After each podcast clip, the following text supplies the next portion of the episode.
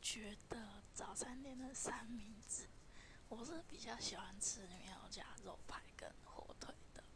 然后，呃，我觉得吃起来比较好吃。然后，可是有一个缺点是它的沙拉很多。然后我还有吃到一个，就是它是就是冰冰的三明治，就是凉凉的，从冰箱拿出来退冰这样子。然后还不错吃，就是里面有呃有果酱的，然后也有起司跟培根这样。可是我就去问一个阿姨，我就说：“哎，这个怎么那么好吃？”她说：“哎，这很好吃哦，可是有点贵。”那我就想说：“真的假的？”我就去买，我就自己去买。